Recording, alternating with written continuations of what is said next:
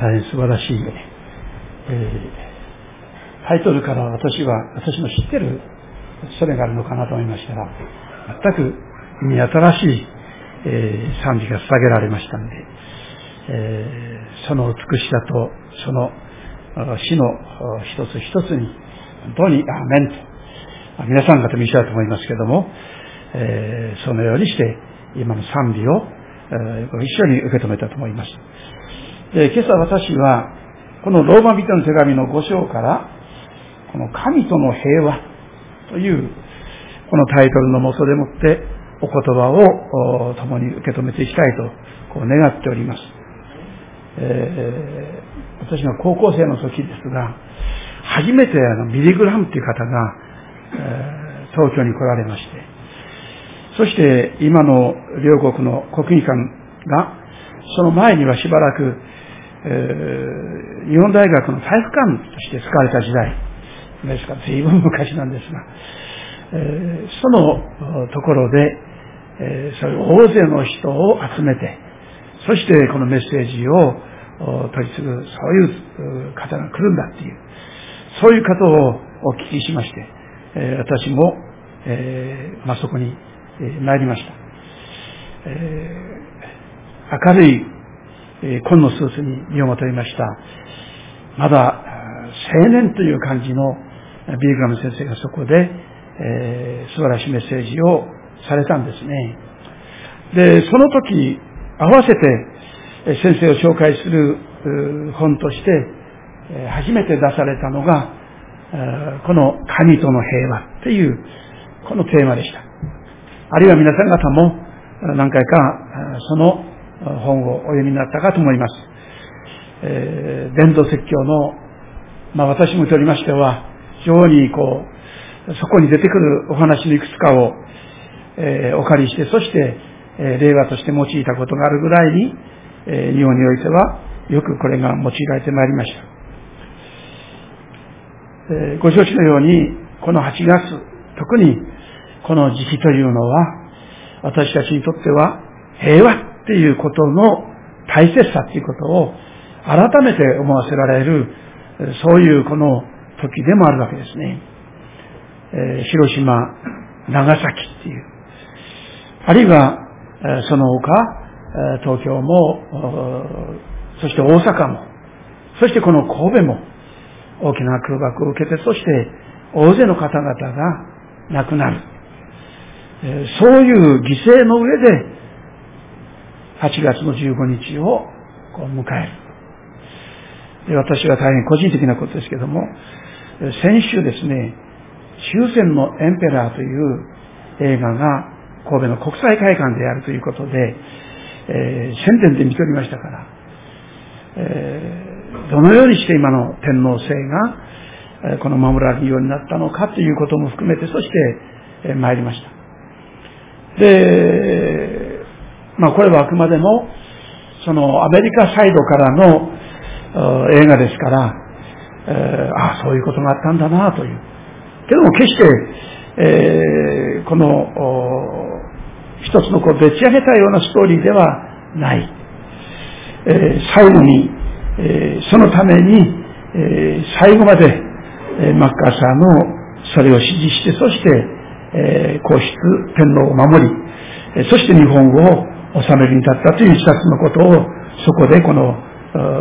書いておりました。あそういう背景が一つにはあったんだなと、そして思いますことは、確かに当時のその天皇にとっての大きな決断のもとは、やはり広島、長崎、そしてまた東京やそういう申し上げたような大都市が、大勢の人たちがこの空爆によって、えー、これが失われていった。このままでは、もう日本は終わりになってしまうということで、戦争の全ての責任を私が負うっていう、そういう決心のもとでもって、えー、あの、私もですね、小学校の1年生か2年生ですけども、あの、放送を聞きました。子供ですから、えー、チンをもうに言っても何が何かそう、わかりませんですけども、親たちが、大人たちが言ってることを聞くと、日本は戦争に負けたんだ。もうこれからは空襲警報という、それもないんだっていう、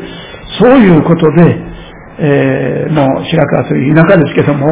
ああ、よかったなと思いもいたしました。まあ、そういう私個人にとってはえ、この思いがあります。あの、皆さん方もご存知かと思いますが、アシシのフランシ、えー、シェフカという、この方の平和の祈りっていう、一部になりますが、え、あるいはご存知でない方もいらっしゃるかと思いますので、え、ご紹介したいと思います。彼はこういう祈りを捧げています。神よ、私をあなたの平和の使いにしてください。憎しみのあるところに愛をもたらすことができますように。いさかいのあるところに許しを。分裂のあるところに一致を。迷いのあるところに信仰を。誤りのあるところに真理を。絶望のあるところに希望を。悲しみのあるところに喜びを。闇のあるところに光をもたらすことができますように助け導いてください。神は私に慰められることよりも慰めることを、理解されることよりも理解すること、愛されることよりも愛することを望ませてください。自分を捨てて初めて自分を見出し、許してこそ許され、死ぬことによってのみ永遠の命に蘇ることを深く悟らせてください。私はこの一枚の印刷されたペーパーですが、そこに、えー、フランシスコが書いたこの祈りの文非常にそれからこの詩を素晴らしいな、えー、彼の祈りが自分の中の祈りとしてこれが、えー、実を結んでいくようにという願いも合わせて、えー、それを、えー、いつも紹介するときはご紹介したりもしております。こういう平和っていうものは誰もが願いそしてまた求めるものです。しかし現実にはなかなか彼が祈るようなそういう祈りっていう本当のこの平和っていうものが、えそこに、え見られない。私たちが考える、あるいは私たちが求めようとする平和っていうのは、しばしばですね、本当にこう、成り立ってるその場所っていうんでしょうか、土台が、薄っぺらなそんな感じがする。あの、今 NHK でやっております、八重の桜っていう、でしたかね。あの、数週間前の、そこでは、私の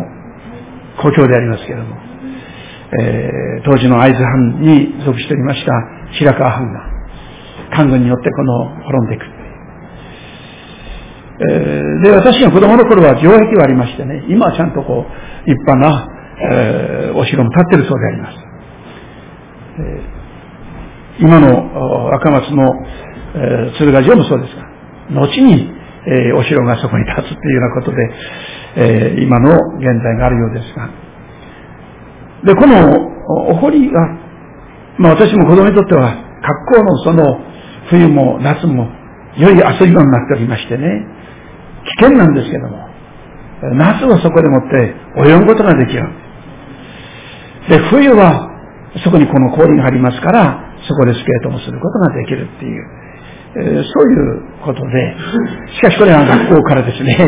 えー、親からもあんなとこ行って泳いだり、えー、すれき行ったりして危ないからって言って、で、まあ、禁止はされておったんですけども、えー、ダメだと言われると余計、えー、やりたくなるのが人間の 性格、しょうか、この、でしょう、差がでしょうか。案の定行きましてね。で、そして私はそこでスケートを滑りました。何かの友達で行ったんですね。見たところはずっと全面が凍っておるように見えますんでね。そして滑っておりまして。少し安全だなと思うところまでこう滑って、そして戻ってくる。ところがその一人の、その、うちの一人がですね、もう止まらなくなって行っちゃったんですね。そしたら案の定、薄いところがあって、そこに、えー、彼はこの、はまり込んでしまった。それからが大変でした。まあ、やっとのことで、えー、この、助けることができたんですけども、改めて思いましたことはね、この見る範囲においては、まあ、どこでも大丈夫だろうと。いうことでもって滑っていったところがもうそういう水場所があって、そして、えー、そういうことにもなってしまった。命が損なわれるというような、そういう事件にまで発生、この発展しませんでしたからよかったんですけども、えー、付随したことは小さな小屋があったもんですから、それを壊して、そしてそれを燃やして、そして身を乾かして、後でそれが問題になったんですけどね。えー、まあしかし、えー、事なきを得たっていうことで、えー、まずは、え、それなりの処罰を受けましたけども、改めて思いましたことはね、その、一見大丈夫だろうって。まあ、白い頃を楽しみ、あるいはそういうところが、そういう場所ですとこの見えるわけですけども、しかし、途端、そこでもって足をはめ込んだらば、大変なことになる。これスケートの世界だけじゃないですよね。先週も罪という問題がそこに指摘されておりましたし、またその前もそうですが、罪っていうものは、何も私たちにそれが罪と分からせないところに罪の難しさがあるわけですね。一見それはもう、それこそ楽しいエレンのような、そういう光景すらも私たちに描き出してきます。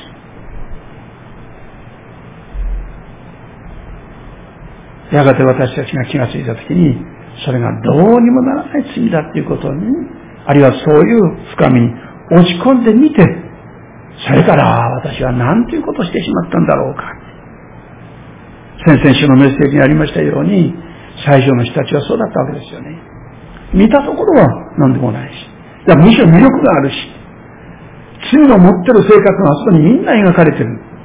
あの漱石の三章の最初の人たちが誘惑を受けたあの場面を見てまいりますと。ですから彼らは、ついしてはいけない事柄に、彼らが手を出してしまうっていう。結果それがどういうものをもたらせるのかっていう、その罪の恐ろしさっていうことは、その時はですね、彼らは何も知らずにやる。罪ってのはそういうもんなんですね。ちょっとした心の緩みが、自分の足を向かわせてしまう。あるいは自分の手をそこに差してしまう。差し出してしまう。私たちにとって大切な言葉ですから、まず私たちの求めなくちゃならないのは、いわゆる、この世の楽しみにカモフラージュされたような安息とか平和とか楽しみとかっていう、それをなくして。私はその高校生の時に、そのディルガン先生のメッセージを聞いた時に、ああ、本当だな。まず自分のうちに確実しなくちゃいけないのは、神様との間の平和をそこに持つことなんだ。クリスチャンになったらもうそれがもうできて、あとはもう大丈夫だというわけではないんです。私たちはいつでもこの方との平和っていうものをそこに持っていかないとならない。このローマ書の今の5章を見てまいりますと、この3節に観難とか、えー、そういう問題がそこにいくつか出てまいりますね。確かにそういう問題が私たちに罪を犯させてしまうっていうところもあります。けどもそういう問題だけじゃない。罪は私たちがそれを犯したときにどのような問題を生じさせるかということをカモフラージュして、私たちに忍び寄ってくるところに、ある意味でこの罪っていうのは魅力がありますし、そしてまた危険がそこにあるわけです。だから、私たちの心が何をベースにしているか。スペラが見たところ安全に見えるようなものをベースにしているならば、どこで私たちを落ち込んでしまうかわからないです。神様との間にいつでもそしてそれは、ノンクリスチャン時代もそうですけれども、クリスチャンになってからでも、そうですよね。そういう関係を私たちがいつも持ちゆくことです。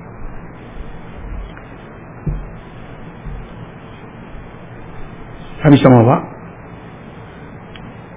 私たちにそういう、まず求めなければならない神との関係においての平和こそ、それがどんなに必要かくべからざるものかっていうことをそこに言います。決して、その平和っていうのは、単に私たちのちょっとしたことでもってバランスを崩してしまう弱いその心そしてある時は、ああ、もう私にはその平和がない、安息がない、やっぱり私はダメだって言って、崩れてしまうような、そういう薄っぺらな平和っていうんでしょうかね。それはね、そういう主観的なものではなくて、あくまでも聖書は、ここを見てまいりますと、キリストの血によるあがない。今も共に賛美いたしましたけども、そのあがないによって神様に対する私たちとのその関係が、不和から平和の関係に決定的に変えられる。で、その結果私たちは、その証をどこで見ることができるかっていうと、この二節を見てまいりますと、えー、またキリストによって、今私たちの立っているこの恵みに、信仰によって導き入れられた私たちは、ここに、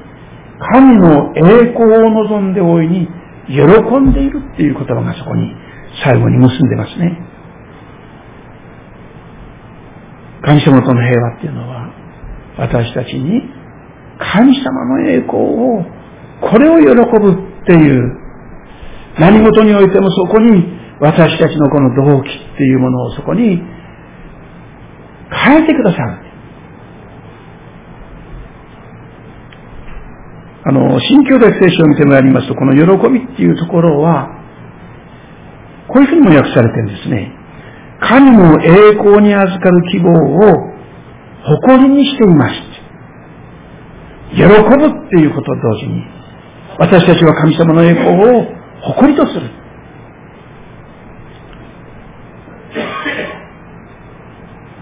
イエス様の救いに預かるまでの私たちの誇りは、あるいは喜びは何であったかということを考えますと、お互いよくわかりますね。先ほどの氷じゃありませんけども、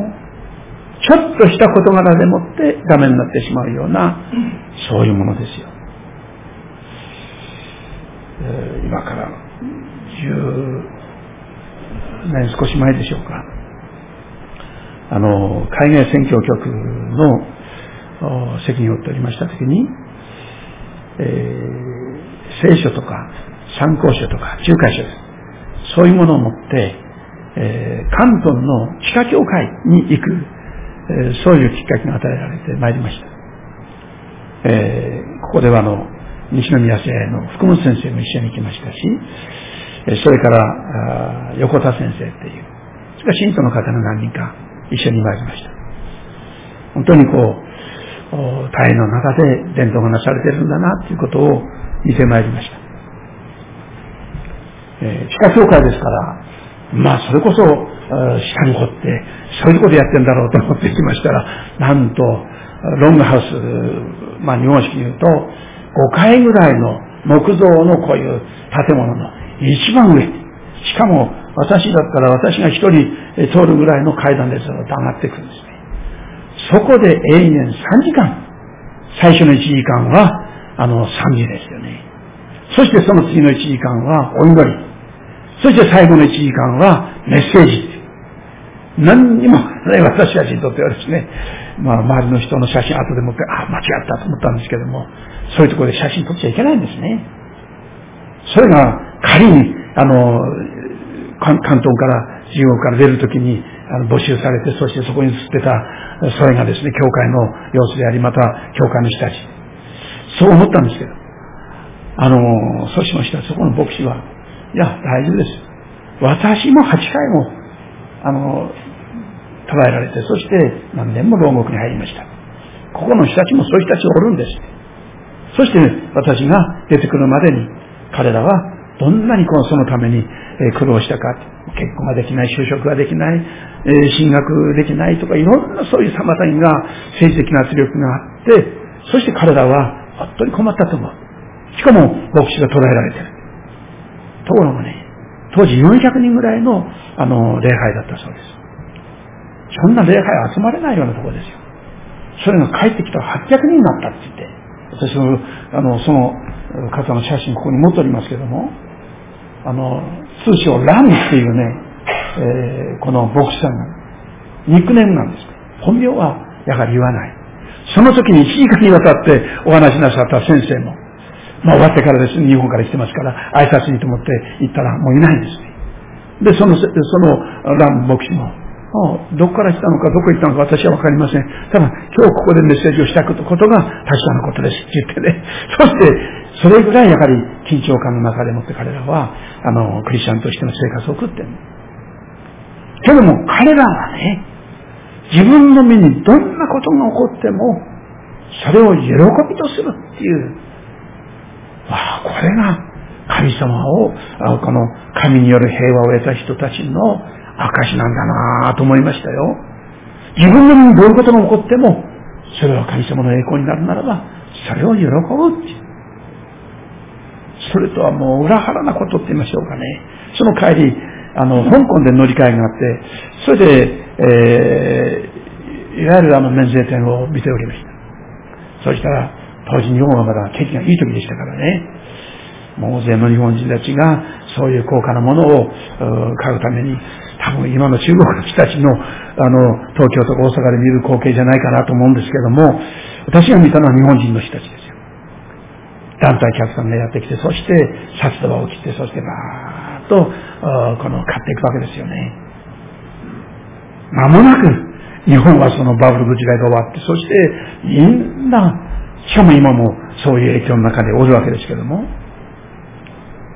彼らは自分の肉を喜びとする。あるいは自分のそういう行為を誇りとしている。けども、そうでない私たちは、神様の栄光を喜ぶっていう、それですよ。あの、ピリピリテの手紙の3章の21節を見ますと、ちょっと開いてみましょうかね。有名な箇所ですから、えー、この3章の21節っていうだけでもって皆さん方はよくご承知だと思いますが、ここにね、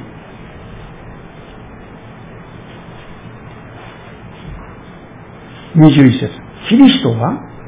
万物をご自身に従わせることのできる道からによって、私たちの癒しい体をご自身の栄光の体と同じ姿に変えてください。すごいうことなんですよね。私たちが、イエス様と同じ栄光の体に変えられる。私はここで国列説教を何回かあのしたことがありますよ。人間は最後は、ああ、こうなんだなと。本当に、え小さな骨壺に収まってしまうような、そういうもんですよね。土は土に変えるってのは、聖書の言葉の通りだなと思います。ところがね、この聖書の言葉は、それを突破してってんでしょうかね。それを打ち破って、土は土に変えるの現実ですけども、私たちの霊なる体は、あの素晴らしいキリスト様と同じ栄光の姿、あのイエス様が復活なさった、その栄光の姿に私たちのこの体が変えられるっていう。それを喜びとするっていう。ここですよね。ですからそういう私たちは、この方、神様の栄光を喜ぶっていうものとされたときに私たちは、先ほどしてあの、読み上げました、この五章の三節。苦難、あるいは、それに類するところいろんな厳しい、辛い、えそういった事柄に私たちは、やっぱりこう人生ですからね、クリスチャンになったら何も問題ないんだとか、何も悩みがなくなるんだとかって、そんなこと聖書はもちろん言っておりませんし、イエス様もそういうことは全くこれを否定してなさってますよね。世にあっては簡単が多いんだよっていうことをイエス様おっしゃっておりますし、私に従ってくる者は十字架を追うもんだよって言って、そういう厳しい一面というものを私たちに述べています。けども私たちはそれを超えることができる喜びっていうものをこのお言葉から私たちはいただいているわけですね。えー、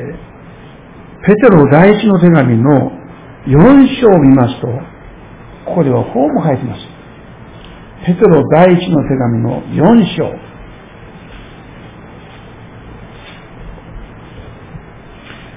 12節から14節にかけてみますと、ここに、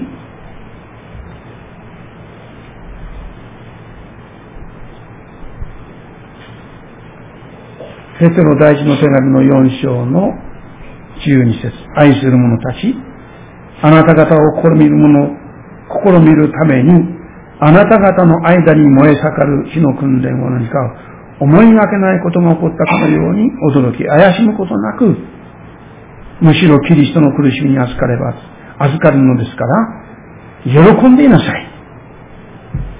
それはキリストの栄光が現れる時にも、喜び、踊るものとなるためです。えー、喜び、踊る。まあ、関連して、もう少し前のヘルジテの手紙を見てまいりますと、そういう苦難が私たちに何をもたらせるのかっていう、その意味がそこに記されております。えー、12章ですね。ヘブル人の手紙の12章を見てまいりますと、特にこの五節以下、そしてあなた方に向かって子供に対するように語られたこのすねを忘れています。我が子よ、主の懲らしめを軽んじてはならない。主に責められて弱り果てる、えー、果ててはならない。主はその愛する者を懲らしめ、受け入れるすべての子に鞭を加えられる。大変厳しい言葉が書いてあります。しかしご承知のように、それは、そのもう少し後の7節を見ますと、神はあなた方を子として扱っておられる。しかも、このことは、十節の仲間ほどから見てまいりますと、霊の父は、私たちの益のために、私たちをご自身の清さに預かされ、預からせようとして、懲らしめる。そして、さらに十一節の最後ですと、これによって訓練された人々に、平安な義の実を結ばせる。苦難というのはですから、決して私たちにそういう悲観的な材料として、あるいはどうにもならないものとして私たちを追い込むんではないんです。有名なあのエレミア書の29章の11節ですが、神様があなた方に抱いている計画はこうだ。それはあなた方に希望を与える。あの、シャロームっていう言葉が、あの11節のその言葉の中に全部含んでるんだっていう。神様はそういう素晴らしい恵みを持って私たちを取り扱ってくださるし、また、そういう目的の中でもって私たちに、時に私たちにとっては厳しいですけども、エレミアは本当に厳しい、そういうことを死と隣り合わせている中でもって、彼はこの言葉を神様から教えられて、そして私たちに伝えてるんですね。素晴らしい状況、環境の中でもって彼は言ったんじゃないです。もう一歩間違えたら彼はその場で殉教するかもしれない。そういう危険の中でもって彼はこの言葉を残します。残しています。そして最後に申し上げたいことは、この11節そればかりではなく私たちのために今や和解を成り立たせてくださった私の主の主イエス・キリストによって私たちは神を大いに喜んでいる。神を喜ぶっていう言葉にえ、まとめておりますね。どんなことがあっても、この方を私たちの喜び、私たちの誇り、そして私たちはそのように生かされて今日ある。とか、こういうお方との関係においての、この素晴らしい恵みをもたらせてくださる、この方との関係においての平和っていうものをしっかり保たせていただきたい。私は忘れられないんですけど、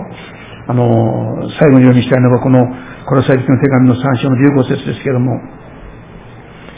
あの、小島祐介っていう先生が、このところのお話をなさったときに、えー、先生は早くにですね、えいわゆる南米、北米、えー、両方の教会から招かれて、そして1年かかって、えー、いろんなご奉仕をされた。で、南米でのブラジルからど、そのどこへ、まあ、ブラジルの中での行動だったと思いますけれども、飛行機でもって、えー、移動するときに、まあ、セスナようなそういう小さい飛行機だったりですよ。で、もう見るところ、ミスリンだけで何にも目印らしいものはない。一体どこに行ったらどういう街があるんだろうかっていう、このパイロットさんは知ってるんだろうかと、まあ余分な思いでもって、そんなことをこう考えたりもするぐらいに、もう延々とこの続いてる。で、そういう先生に、そのパイロットがですね、まあ、えー、ブラジルだからそういうことがあったのかもわかりませんが、あのー、まあ、先生にですね、そのレシーバーを貸してくれた。そしたら非常にこうリズミカルなあの電波がずっと入ってきてるんですね。あこれ何の電波なんだろうかなと。ところがそのパイロットが右にずっと旋回、この曲がっていきましたらね、そのリズミカルなそのメロディーがザザザザザーっていう雑音に変わっちゃった。あれおかしいな。私の耳がおかしいかなと思ったそうです。そしたらパイロットがまたこう戻って、戻した。そしてまた同じあのリズムが入ってきた。また今度左へやると、また同じように雑音が入る。その時に先生は思ったそうですよ。ああ、キリストの平和の中に私たちに生かされるということは、こういうことなんだ。本当に主の御子の中に歩むならば、いつもメロディーの確かなそういうリズムの中でもって歩むことができる。ところが何かそっちに魅力あるものがあって、ふーっと寄っていこう。平安がなくなる。やる私たちのその心の平安っていうのは、神様が私たちに与えてくださったこの平安っていうのは、そういうものなんだ。神様の電波の中で私たちが生きてきてに守られる。そして、おっしゃったことはね、私たちにそういう素晴らしいこのリズム感を与えて、そして神様の御心っていうものを確かめながら歩むことができるのは、それは精霊だ。そして最後に申し上げたいことは、マクソンっていう先生がね、清き神様の御霊が憎なる私たちのうちに働きなさるときに何が残るのか。それは神様の言葉です。神様の言葉というものが私たちをあらゆるものから守る。ですから、本当に私たちはこの聖書っていうものがどんなに幸いなものか。そこで最後に読みしたいのは3章の15節キリストの平和があなた方の心を支配するようにしなさい。そのためにこそ、あなた方を召されて一体となったのです。また感謝の心を持つ人になりなさい。16節キリストの言葉をあなた方のうちに豊かに住まわせ、知恵を尽くして互いに教え、互いに戒め、死と賛美と霊の歌により感謝に溢れて、心から神に向かって歌いなさい。お祈りいたしましょう。同じ深い主よ。私たちが今朝もこのような整えられた中で、あなたにお言葉をいただきながら、また精霊の親しい人材の中において、導きの中において、共に礼拝をお捧げできましたこの幸いを感謝します。今から行われます、合わせてこの生産史の上に、あなたの豊かな恵みを表し、また生産に預かる者として私私も一人一人を整えてください。主の皆によって祈ります。アーメン